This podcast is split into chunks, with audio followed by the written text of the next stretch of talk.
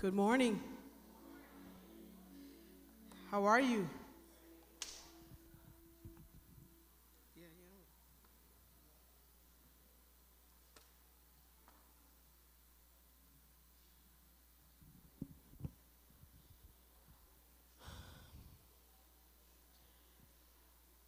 Thank you, uh, Metro Celebration Arts. We appreciate you uh, leading us into the presence of God. We, we don't say thank you enough. We want to say thank you this morning. I know uh, you guys toil over it and uh, see through it and uh, lead us, and we appreciate you. Good morning, Metro. I am Pastor Tifiny Johnson. It's so funny hearing myself say pastor in front of my name, uh, but that's what it is, all right? Uh, I am firstborn of Bishop Flynn and Carolyn Johnson, who are on vacation today. Uh, that's a good vacation, two weeks, isn't it? Yes? I don't know. I don't know if you understand what it takes for the bishop to walk away from a Sunday for two two weeks in a row. It's a, it's a lot. Uh, but he had courage to do it, and I'm thankful because the bishop needs a rest. And so we uh, thank you for your prayers and your uh, keeping them before God as they are gone. They're, they will be back this week, I think like Thursday, so it'll be cool for you to pray for safe travels uh, home. And uh, I'll let them tell you about their trip. They promised to bring home pictures and all that kind of stuff. So uh, we'll do our best to get those pictures quick so hopefully we can see a, a little bit of their trip. That all right? Uh, I think travel is a very important part of education and who you are in life. Uh, there's a whole world beyond Atlanta. And uh, the bigger, the more you go see, the more you see and understand how big the world really is. Uh, it really does go beyond your own city, which I believe this is one of the dope cities in the world. Um, I was just asked, uh, just even last night, would I consider being in a different city? Uh, the only thing that could take me away is Jesus and some man who changes my last name, because I really, I really do love, love, love this city, um, and I'm thankful to be in it. I believe God has something big for the city of Atlanta. It's why all the nations are coming here. Uh, that's uh, that's that's apropos for what the Lord is doing uh, through us and in us as a city and as a church, and I'm excited about being in the middle of it. Uh, today, I have the opportunity, uh, the responsibility of bringing the Word of God to you, and uh, I'm excited about it. I always am, uh, but I, I, must admit to you, I am also always nervous, and uh, that's a good thing because nervous will keep keep you humble. Uh, do you know there's an H in the front of the word humble? just helping those of us who say just humble before no, it's a H in front of the word. Forgive me, just a pet peeve of mine. I am humbled this morning to be before you, uh, but I want you to be clear about what humility is. It is confidence properly placed. Uh, that means that I don't think beneath who the Lord says I am, neither do I think above or more than who God says I am. Uh, but for some strange reason, He keeps choosing me. And uh, as long as I get to do it, I'm going to say yes. That all right? Uh, you should probably do the same. Uh, tell somebody, as long as the Lord chooses me, I'm going to have the courage to say yes. Father, in the name of Jesus, uh, we are excited about what you would say to us. Lord, would you turn that amplifier on inside of our hearts and inside of our ears so that we can hear an old story in a new way? Thank you, Lord, for uh, causing the story to be new and fresh and bring mad conviction in our hearts so that we accomplish what you've created and called us to do. In the name of Jesus, amen. Uh, two weeks ago, I was in a conference in Texas I was there because a couple of friends of mine, excuse me, decided to make sure that I was there. Um, and uh, I was uh, blown away by all that I learned and understood. Uh, there really was a deposit dropped in me, um, and it was like um, the, the, the depth of the deposit was to me uh, had the same intensity. It was different, but it had the same intensity as my first encounter. Um, and I was brought to my attention today that my first encounter, I had it 16 years ago, and I was in Bogota, Colombia when I had that encounter. And uh, this two weeks ago, something similar happened to me. I knew that when I walked away from that conference, that I could mm, it's true, I could come home and be the same, having been impacted, or I could make a decision to live and, and continue to make decisions based from what I heard and what happened to me. And uh, I, I feel um, I feel a million things at, at this very second. Uh, I almost feel ill equipped to handle all that I received. But how many of you know that the Lord doesn't call the qualified? I'm sorry. Yes, He doesn't call the qualified, He qualifies the called. Uh, that to say, sometimes we enter into things or we receive things from God, or we have big dreams uh, from the Lord, and and they're so big that if you're not careful, you will be tempted to to to allow yourself to stop at the feeling of not being qualified, or to stop at the place of fear and, and, and insecurity, inferiority, uneducated, uh, uh, inability. You stop at that place because of what it might require of you in order to handle all that God has. Here's what I'm sure of I am absolutely sure, as sure as my shoes are dope that I am created for more. I, I, I feel it in my bones.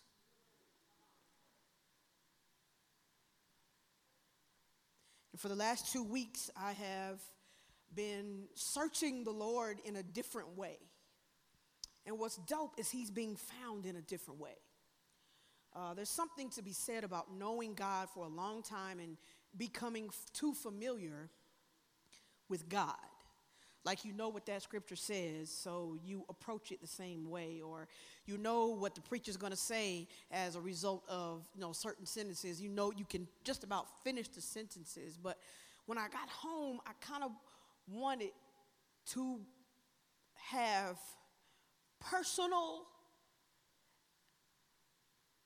proof of the more. Like I've watched it in my parents, and I've watched it in many people.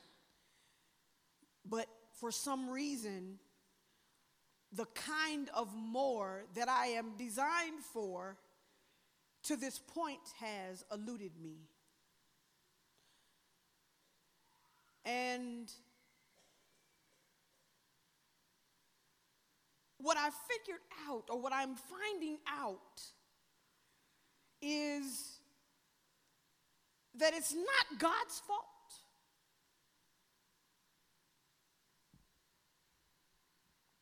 I believe he has timing and uh, precedence and, and uh, a plan, a design for my life. But I also believe that he will not give me my dreams at the expense of my character, nor at the expense of his glory. Because if I want more just for my own comfort's sake, if I want greater just because I'm tired of lesser, if I if my capacity is growing but I'm not doing what it I don't have the capacity for change and for and for and for discipline, then what's scary is the Lord will step back and allow the process to take its place.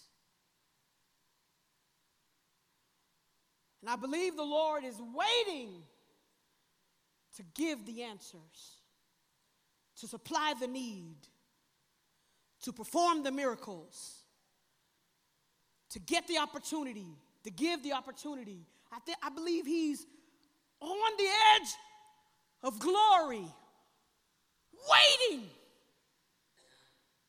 searching the earth, searching the city, searching the hearts of his people, trying to figure out who is going to be willing to stand out. Among a culture who's doing everything it can and spending billions and billions of dollars to cause you to fit in.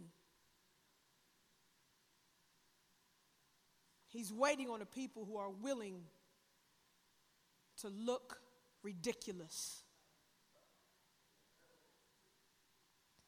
to have the courage to do and to be comparatively to what to do what comparative to do what comparatively looks foolish for his glory.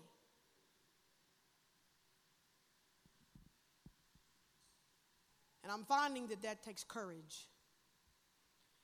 It takes courage because it means you're going to be exposed. It means that more is required of you. The Lord does not apologize for this.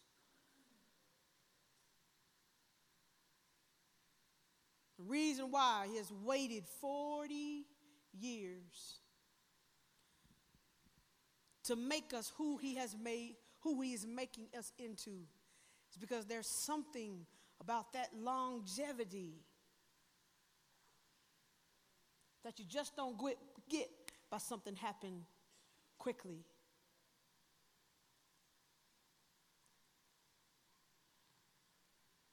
But I'm waiting on those suddenlies. That part. I, I, I, I believe the Lord wants to do suddenlies. But I need you to know that suddenlies also take time. It was 400 years where God said nothing, waiting, waiting on somebody to stand out.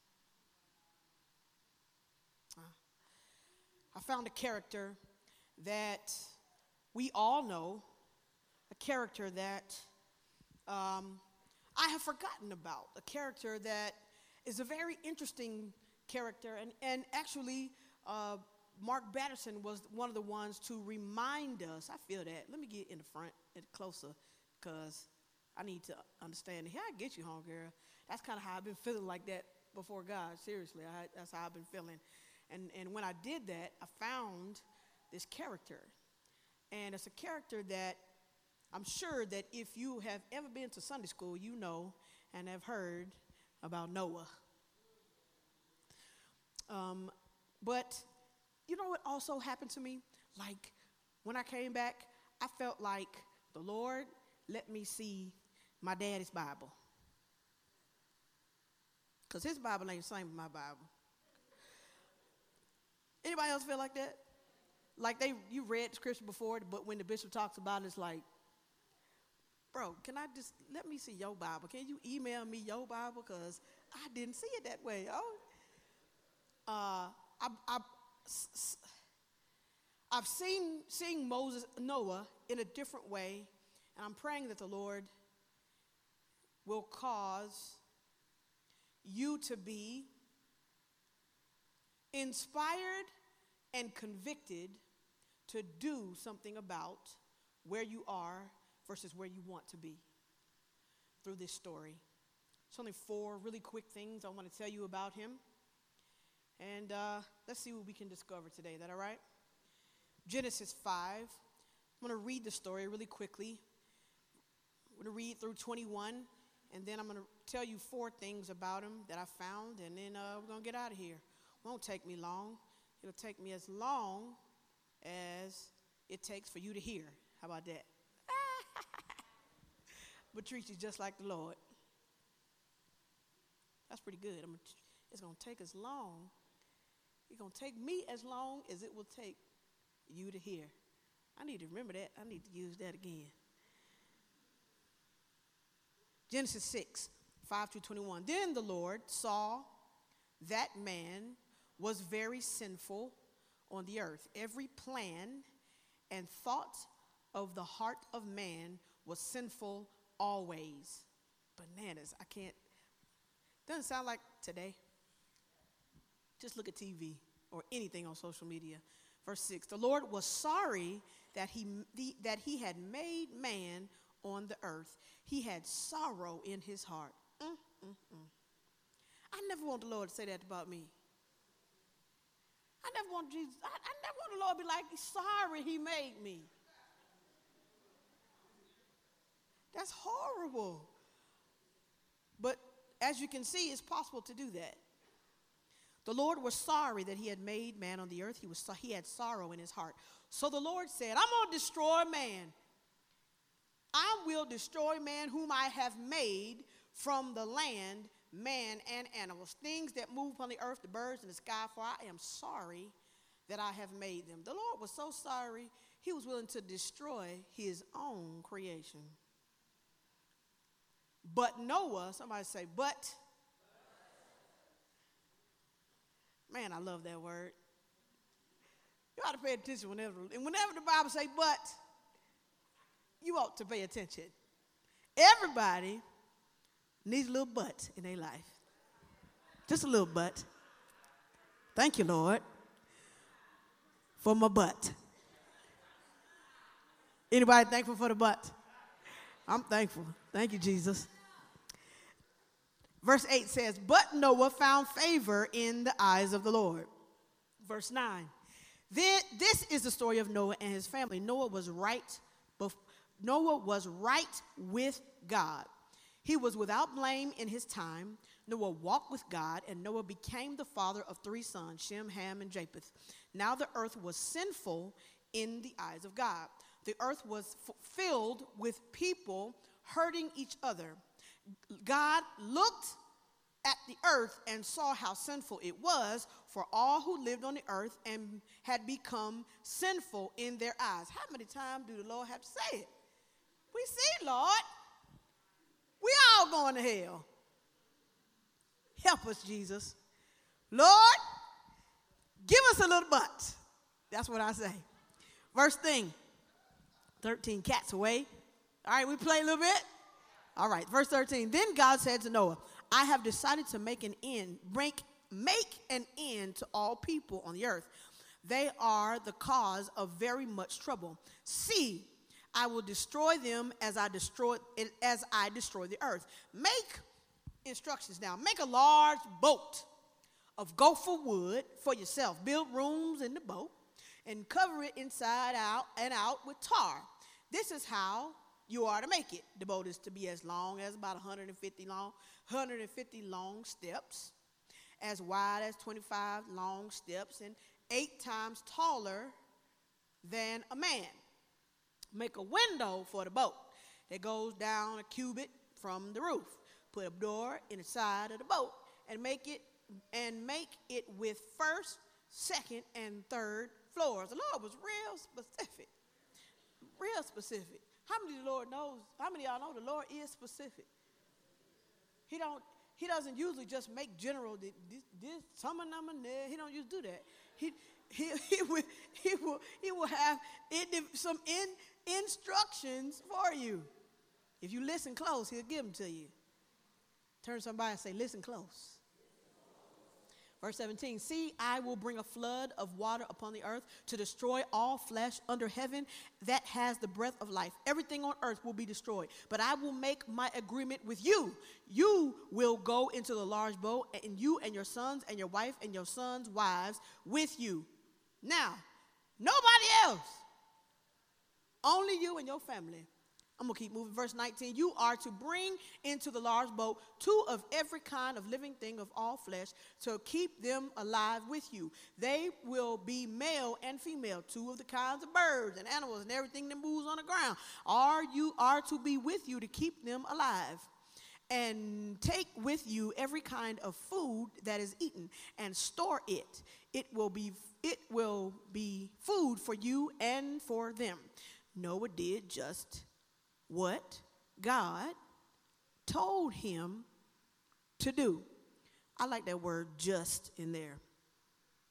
Because sometimes you like to do, be doing too much. And not enough at the same time.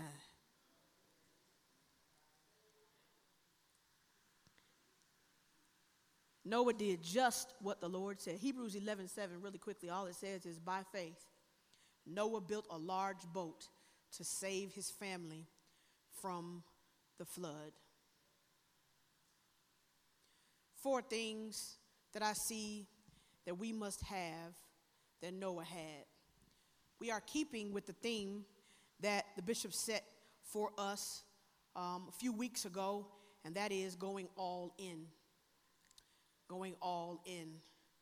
Uh, we are reading that book. It's by Mark Batterson, All In.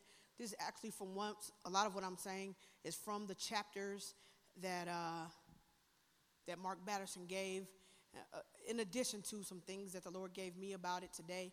But four quick things. It won't take me long to do these things. We take it back. It'll take as long as it takes for you to listen. First thing that I see, very simple be God's but.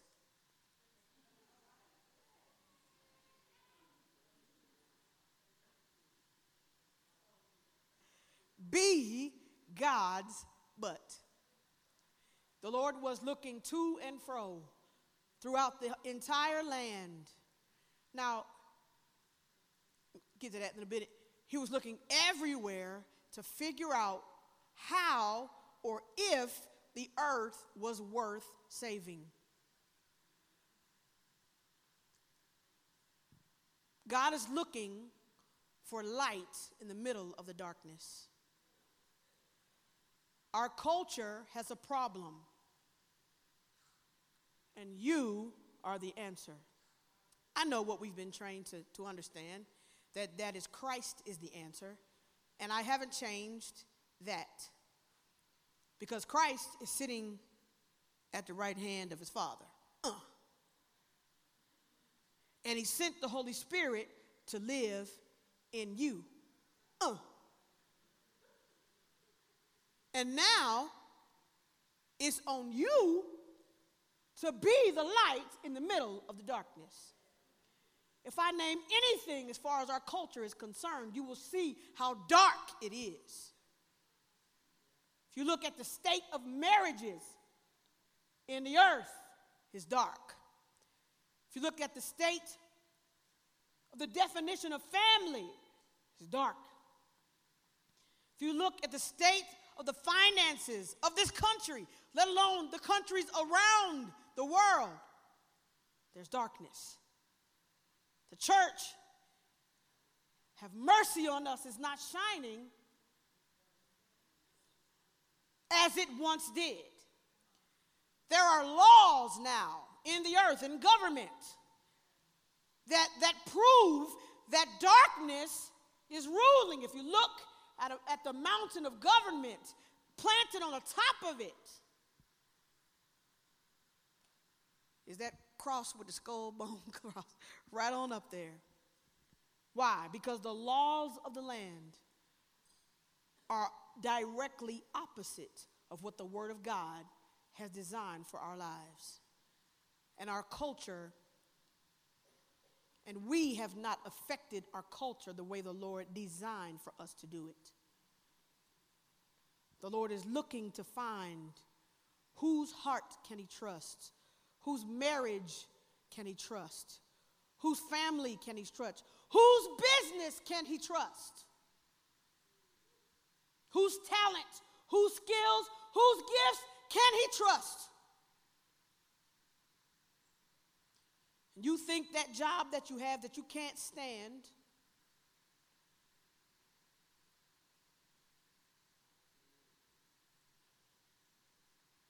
is just that. Maybe it's your test to see if you're worthy and or have the discipline to handle more.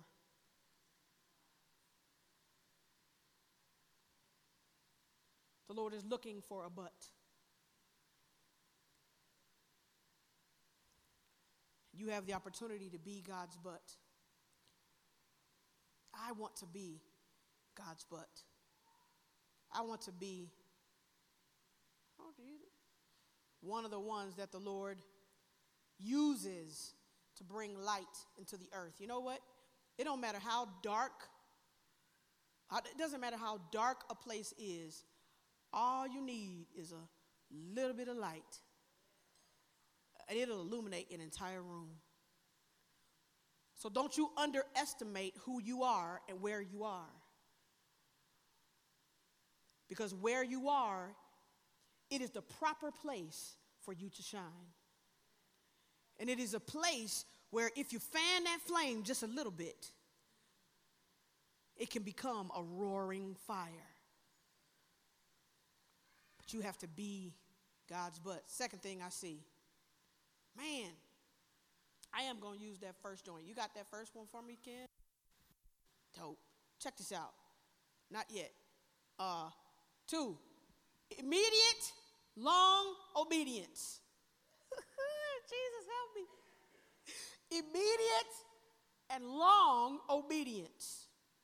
All right, so let me read something to you. Building the ark required a rare combination of brains and brawn. Lord, it would be dope to have brains and brawn. I like that, Lord. That's, that would be really cool. Appreciate you, sir, for that. It took Mensa amounts of creative genius. After all, it was the first boat ever built. It wasn't like this joke had a blueprint. It's not like it came, oh, that I'm going too fast. It's not like it came with an instruction manual. It, it was also back-breaking work.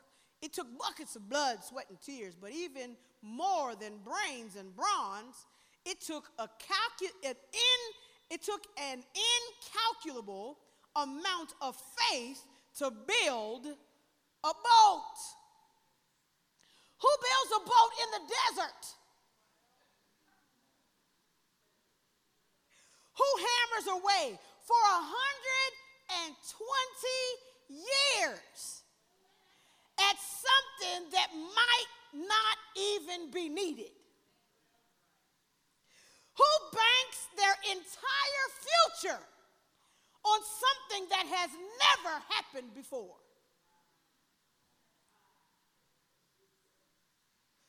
According to Jewish tradition, Noah didn't just start building the boat, he had to plant the trees first.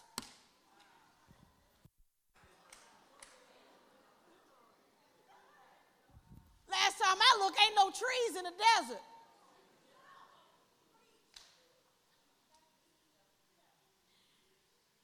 After they were fully grown, because he had to build a boat that was 300 at least, at least 350 yards long. That's one, two, three, four, three and a half football fields.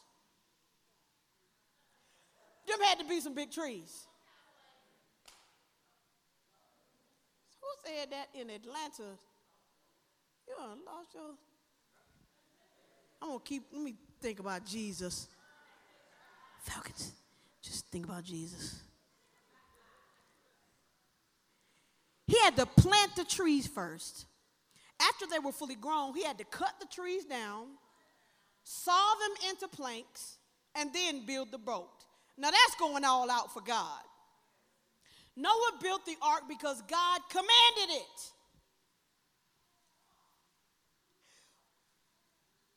It, it's what he was supposed to do. Sawing planks and hammering nails were acts of obedience. Sorry. Somebody need to rethink why and how you drive through Atlanta traffic. And when everything was said and done, it was the longest act of obedience recorded in Scripture. From start to finish, Noah's one act of obedience took 43,800 days. What? Did you know?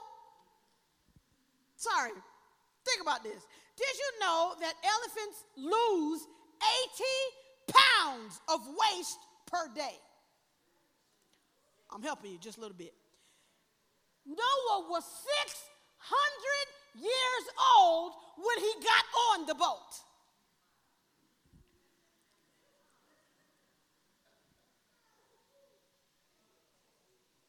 Jesus. Somebody say immediate, immediate. Long, long, obedience. What is the Lord asking you to do? How long is He asking you to do it? And are you still doing it since he told you what to do. Lord, talk to me, Lord. I need you to tell me what to do. And after he told you, and you still ain't done it, what makes you think he gonna say something else? If you haven't been trusted the first, with the first thing that he told you to do. Maybe it's because what your view of what he's asking you to do, you have not seen it as life depending. If Abraham didn't get started when God told him to, Abraham and his whole family was going to be considered just like everybody else, sinful, unbelieving, and, and, and, and getting ready to die. We have to create a new urgency about, the, about obeying God. I'm sure it was more than what Abraham, I'm sorry, Noah bargained for. Man, I'm going to talk about that in a moment. Do you know what you are supposed to be spending your life doing? Do you know what you're supposed to be spending your life doing? And are you doing it? Are you preparing for it? Something that I, I came to understand uh, when I was at this conference, and I agree that everything should be done decently and in order. It should be, have a spirit. It should have a uh, a nest. You understand when I say nest? You know, Tifiny has a nest. You know what I mean? You know what I mean? Uh, uh, Sequoia, she has a, a nest. You know what I'm talking about? I think everything ought to have a nest of excellence. But I think we religious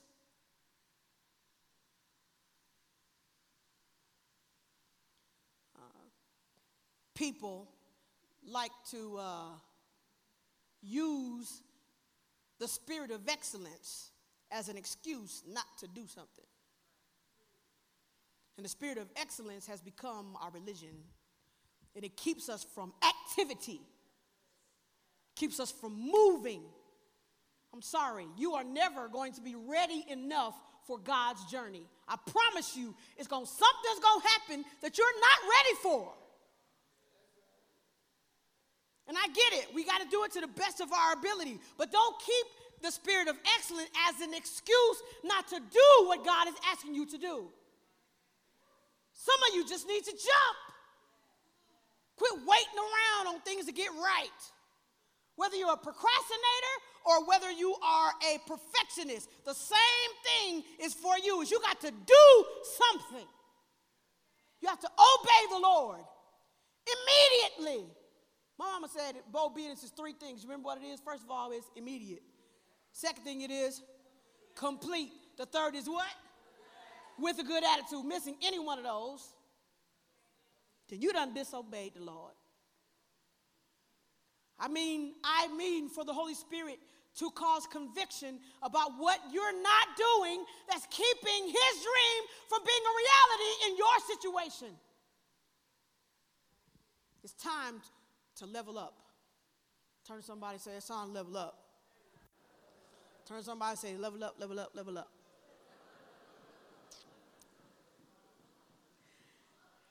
Here's a question. Here's the thing.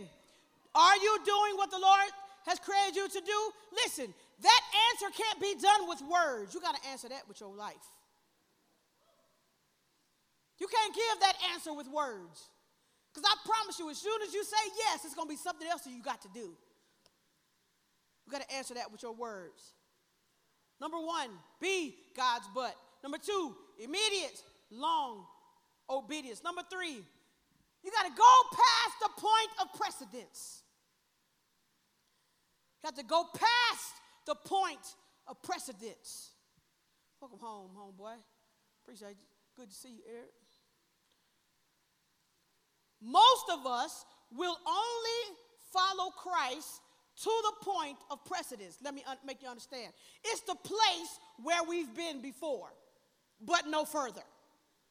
We're afraid of doing what we've never done because it's unfamiliar territory.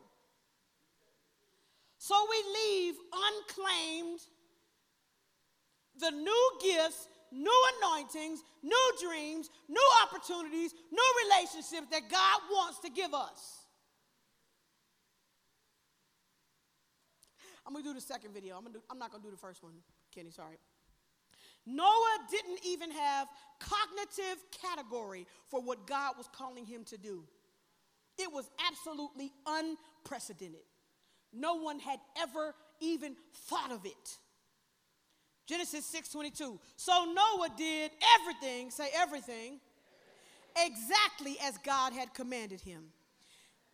Here's what I found. In obeying every jot and tittle of revelation, God gave him, Noah did everything just as God commanded him. In doing so, Noah became a botanist because he had to plant the trees. He became a zoologist because he had to, to care for 400 species of animals. He became an architect because he was the first person to build a boat without a blueprint. And he had to become a plumber because he had to deal. Oh, he had to deal with it. Oh, he had to deal with it. Yes, he did. Sometimes you don't, you don't, you don't go and obey. You don't go and do what God is asking you to do because you're afraid of what's on the other side. I think it would be apropos at this moment to talk about an animal well known for its remarkable leaping ability. It can jump 10 feet high and 30 feet long. One might think zookeepers would have a tough time keeping impalas in their enclosure. How in the ham fat did Moses keep the impalas in their enclosures? But it's actually quite simple. A three foot wall will do the trick. Sorry, three feet? Here's why an impala will not jump if it cannot see where it will land. We have the same problem, don't we? We want our money back guarantee before we take a step, step of obedience. But this way of thinking eliminates faith from the equation. Sometimes we need to take a flying leap of faith. What is God asking you to do that you ain't never done? When are you going to go after the dream that is destined to fail without divine intervention? The Lord is requiring us to do something that we've never done. Why? Because the entire culture is going to die if you don't. I don't think you get it. The, the reality of your dreams is a weapon in God's hand for the entire culture. You think it's just about you, you being comfortable, you being rich, you getting out of the situation that you are. But no, no, no. The Lord has, that's why having that train of thought is why the Lord has not granted you what you want. As soon as you make the decision that when I obey, the entire culture is going to be affected, then the Lord will begin to answer your questions and your, and your dreams and your, and, your, and your prayers because He knows that His glory is going to change the very face of our city. Because when He answers you, you will be the one to make His name glorious. But that requires you to do something you ain't never done before. And I get it. It may mean you have to shovel it.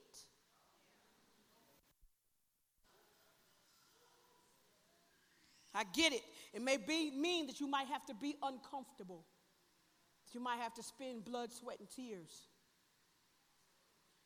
I mean, I, I get it. It may mean that you have to obey long and obey immediately. But without it, God's dream does not become a reality in you. Because please believe, for Ann Joker who wanna, did I say Ann? Did she say Ann? For Ann Joker who wanna act like Saul, I bet you there's a David coming behind you. I'm going to keep moving. Number four. Favor ain't fair. Turn somebody, look square in the face like you need something. Say, favor ain't fair. You know, ain't is in the dictionary now. Don't worry, you can say it. It's in the dictionary. All right? Favor ain't fair. I want to define favor really quickly. A couple of things that I have learned from Elder Yule uh, from, my, from my father, from my mom, and from other teachers. There's a few, there's a list of things that I'd like to give you as a defined favor. So they're to name, they're to put them on. Don't take a bunch of pictures. There's like, I don't know, 10 or, 10 or 12 of them. Wait till the picture's done. Wait till I'm done before you take the picture because you're to want every single one of these definitions. Y'all ready for the definitions? Here we go. God's special affection towards me that releases influence on me so that others are inclined to cooperate with me. Uh-huh. God's special affection towards me that relieves, it releases influence on me so that others are inclined to cooperate with me. Here's what I believe somebody of influence is waiting for me. Waiting to help me, waiting to invest in me, waiting to waiting to, to, to introduce me, waiting for me.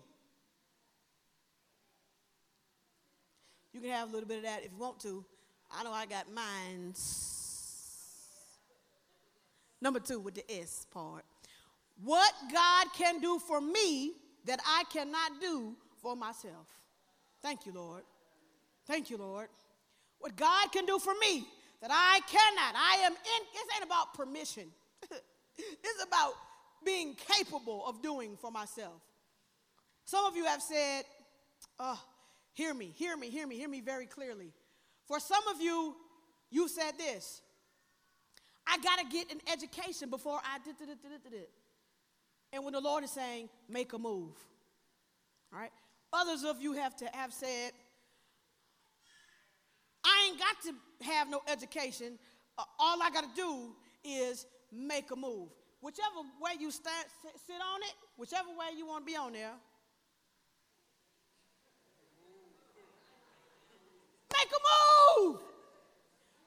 Because the favor of God is on you. Number three, I get featured. It's in, it's in Genesis 12. The Lord says you're going to make your name great. Sounds like Tifiny Carroll in lights. Mm, I can see it. Why she bad? You see it? Well, I know you do. Well, y'all ain't ready. I promise y'all ain't ready. Next one. Call, check this out. Favor causes the rules to be rewritten for my benefit. Bump the rules. It's my turn. Oh, but I had to, to get my turn yet. What that got to do with me? That's how I feel about it for real. Favor causes the rules to be written in my benefit. Number two, next one. Favor is a fixed fight. Favor is unfair partiality. Don't you teach your children that you got to be fair. I'm sorry. Life is not fair. Now, am I saying you have to love one child different and better than the other? No, no, that's not what I'm saying. I'm saying life is not fair. And as long as you teach your children that it's, it's, it's fair is the only thing, you're teaching them the wrong, God have mercy, the wrong way. Because they won't believe. They'll, what, teaching, teaching your children that life is fair is like teaching them that if they're good enough, they're going to get rewards. Now, while that's true, it's not true of the Lord. Because you cannot be good enough to get favor. Man, it's a lot in there. Can't explain it. We have trials with it. We can talk about it later. Number next one. Preferred. You favor makes sure that you are preferred. Next thing. Favor means I get the advantage. Favor says, I get special privileges. Favor says, I get to be the favorite. Ain't that right, Regina? Favor says, there, check this out, there is no strategy against God's favor. Oh, Shawty. You understand that there is nothing that can come against you that can knock down what God has created for you to do and be? There's no strategy against God's favor. But this one, this one for me. Accelerated destiny. Favor gives you an accelerated destiny. Some of y'all been waiting a long time for the Lord to do stuff. And I'm telling you, we walking up on some suddenlies. And it's all because of his favor. If you look at Job 29, you can read it in your own time it's, it's a full of list, a deep list of favorites, of, of, of, of uh, what it looks like to have the favor of the Lord upon your life. All right. Four things we talked about, very simple. Number one, we got to be God's butt. Number two, immediate, long obedience. Number three, we got to go past the point of precedence just because you haven't experienced it, just because you haven't seen it. Here, I'm going to stop right here.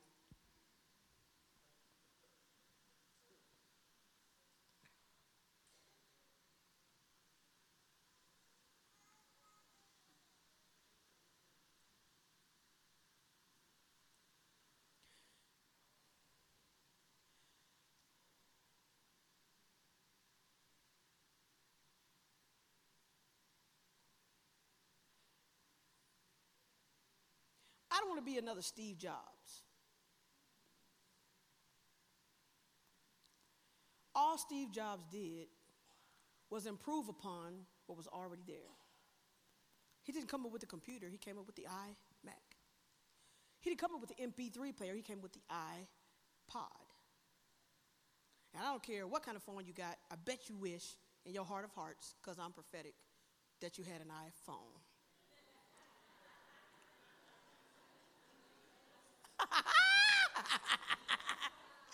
Boy, don't you hate it when you see them green messages, those you who have iPhone? You can't stand when I see them green messages.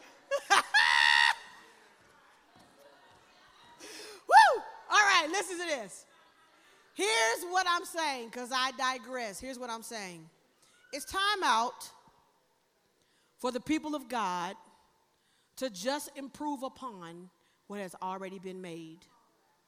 The reason why you haven't made or influenced your millions is because you're still trying to improve upon what has already been made.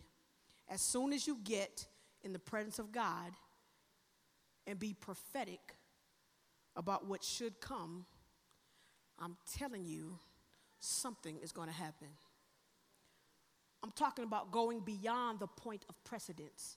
In other words, where we need to go in business, in your talents, in your skills, in your writing, in your sales, in your, in your doctoring, in your lawyering, in your lesson plans, is where God is going, not where He's already been. The Lord has put the ability to be a prophetic people on the inside of you. And as soon as you quit being a punk and step out on what seems impossible or what you have never seen done before, I'm telling you, something is going to happen. Something's going to happen to you, and something is going to happen for you. I'm telling you, there is music that hasn't been heard yet. And it doesn't sound anything like what's already been made. There are ideas that the Lord wants to give you, but you haven't spent enough time in His presence receiving what you need that goes beyond precedence. He wants to push you past the boundaries of what has already been made so that you create something. He's the God who created the earth out of his mouth. And that same God unapologetically lives inside of you. It's time for you to have the gonadal fortitude to do something prophetic. I dare you. Fourth thing you need to do, really simply, hoping I inspire you today. The fourth thing you need to do is what I say? Aha, favor ain't fair. To receive the favor of the Lord. How do we get it? Real simple. You got to be all in, homie. You got to be all in. How do you get to be all in? Two things. Real simple. Psalms 84 11. The end of it, basically what it says it says, No good thing does God withhold from those who walk uprightly. Very simply, number one is you got to obey. Turn somebody look them square in the face. I mean to be lackluster about what you got to do. Number one, you got to be obey. Turn somebody say you got to obey. God wants to favor your business plan, your political campaign, your manuscript, your lesson plan, your legal brief, your film, your a sales pitch, but you got to be position your position yourself for the favor by acting in obedience. And if God knows that he's going to get the glory, he will bless you beyond your ability and beyond your resources. Don't you look at your bank account and say what you can't do. Don't you quit telling your God how big your problems are and tell your problems how big your God is. Don't you insult the Lord by, by telling him why you can't do something. Talk, had a conversation this week. At the end of that conversation, be honest with you, I was like, I was tempted. I promise you, I was tempted to be like, oh, well, I guess I can't do it. That was my temptation. But I walked away, I felt like, let's, let's see how he gonna do this one. You know what I'm talking about? I walked away, I was like, bump it. Yeah, I'm gonna be able to do it. Cause either he either he's real or he ain't. Cause he knows my heart. He knows, he knows, he knows how long it's been. He knows what I have given up, what I have given out, what I will do until he, he knows it. And if he knows it, then he knows what's going to be a result of him answering my prayers. He knows it. So either he's going to have to shut up, either he's to have to show up, or he's a liar.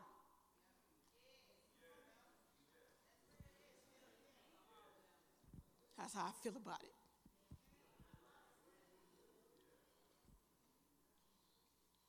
Question is, can you do you have that conviction? Or can you really put those words out there? Because maybe you got some more obedience to do. That's okay. We're going to figure it out today. Second thing you got to do is work for God. Not work for yourself, not work to be on to get rid of your comfort. Because I'm telling you, as soon as you as soon as you obey God, oh. It's, look, he says, My yoke is easy and my burden is light. I don't care if it's easy and light, it's still a yoke and a burden.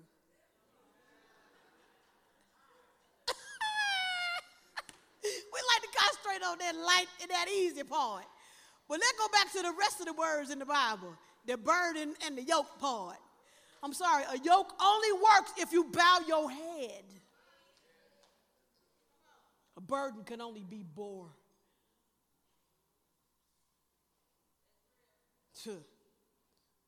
Psalms 90, verse 17, it says, Let the favor of the Lord, of, our, of our, the Lord our God, be upon us and confirm for us the work of our hands.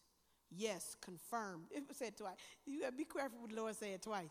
He said, and yes, confirm the work of our hands. And yes, confirm the work of our hands. I'm sorry. Did it say his hands? Sorry, that our hands. Not his hands, but your work. He done did his part. Now some work that you got to do. All right, really quickly, because I'm done. Play up some music, Jarrell.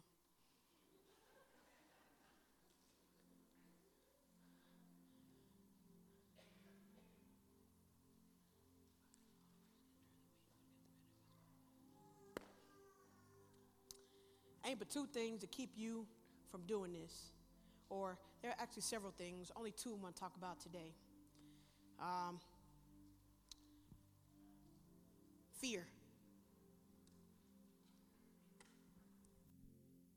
Want to get you? Fear. It, it preaches in first person.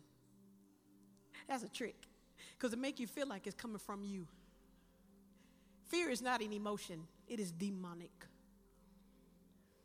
It's a personality. Its goal is to make you go too fast or to keep you or to stop you. Its goal is to separate you from God's purpose for your life. Fear will keep you disobedient. It'll keep you slow. It'll keep you stagnant. Keep you not moved. It'll, it'll, it'll prevent you from, it'll, it'll, it'll raise that three foot wall while you have the ability, you got the ability, you got the skill, you got the education to jump 30 feet. But fear will keep you behind that closure because you don't see on the other side of that three foot wall. Living way beneath what God created you to do. Second thing, second thing, second thing uh, keep you from it is feeling unworthy because of the things that you have done, the things you have not done, the things you do too much, the things you do not enough of, how what your what your uh, uh, uh, uh, what your background is, the pain that you've had, the challenges that you've been through, the things that you failed at, makes you feel like you're not worthy of greater and worthy of more, worthy of all that God has created you to do and to be, because you feel unworthy, feel insecure, inferior and therefore are incapable of doing all that you know God put in you. You know that thing down in your knower that you know you're supposed to do. That you know there's you know there's more than what you're experiencing now. But because of being unworthy, because of fear, you have not stepped out into the unknown. Let me help you with the unworthy thing. Go ahead and agree you are unworthy. You will never be worthy enough. You will never be able to do enough. You will never be able to move quick enough. You will never be able to undo enough to be worthy of what God created you to do and be. But Romans 6:23 says the wages of sin is death. Don't worry. I'm talking about you. Oh, when, when she said that, she's not talking about me because I'm not no sinner. But anything that keeps you from God's purpose, that's sin. And the death comes to your dream. The wages of sin is death, but the gift. Now, it ain't free, Because it cost Jesus his blood. It ain't free because it cost him his majesty. It cost him being tortured and killed so that the gift could be given to you. And that gift is eternal life or the reality of God's dream for your life. Your choice. Make a decision. Decide. The enemy is right. I messed that up. Ugh. Jesus, God, I messed that up. All right, now what? Because the Lord has, has given, has made provision for your mistakes. No, it wasn't a mistake, because a mistake is an accident. Uh huh. The Lord has made provision for your decisions that have been opposite of what He asked you to do. So he smears His blood on it, and it gets you justified, it gets you redeemed, it gives you sanctified, and it gets you cleansed. And now you can walk right on into all of the destiny that God created for you to be and do. But you got to get rid of that fear. And you got to apply that blood to being unworthy. And then you got to obey and work for God. All of you today who more has eluded you. And you know, you know that it's not on God, but it's some, it's some other stuff you got to do. You know that it's not, it's not just about being, un- being uncomfortable or uh, it's not just about, you know, you know that there's more inside of you. And you want that more, but you haven't quite seen through to how to get it. I'm telling you, it's real simple. It's making a decision to obey God to obey him at a different level. Because I promise you, the air is thinner up here. But if you see it correctly, mountains become targets. If you see it correctly, mountains become targets. From down at the bottom of a mountain, all I see is what I must climb. But from the top of a mountain, it looks like a target. The idea is that the Lord created you to hit the bullseye. Today, let's get rid of it. Let's remove everything that prevents us from accomplishing God's purpose. Why don't you stand? And if that's you today, feel like I'm done with this penny Annie. I ain't gonna be able to do it. I'm done with the mediocre. I'm ready for the new. I'm about to walk into it. I'm not waiting until next year. I don't, give a rip that it's three or four months left in the end of the year. I'm not waiting till 2019 to walk into what God has asked for me to do. I ain't gonna be, I ain't gonna be able to do it. I'm going this year. That's you. Let's go. Let's talk about it. Nah, let's not talk about it. Let's be about it. If you want to go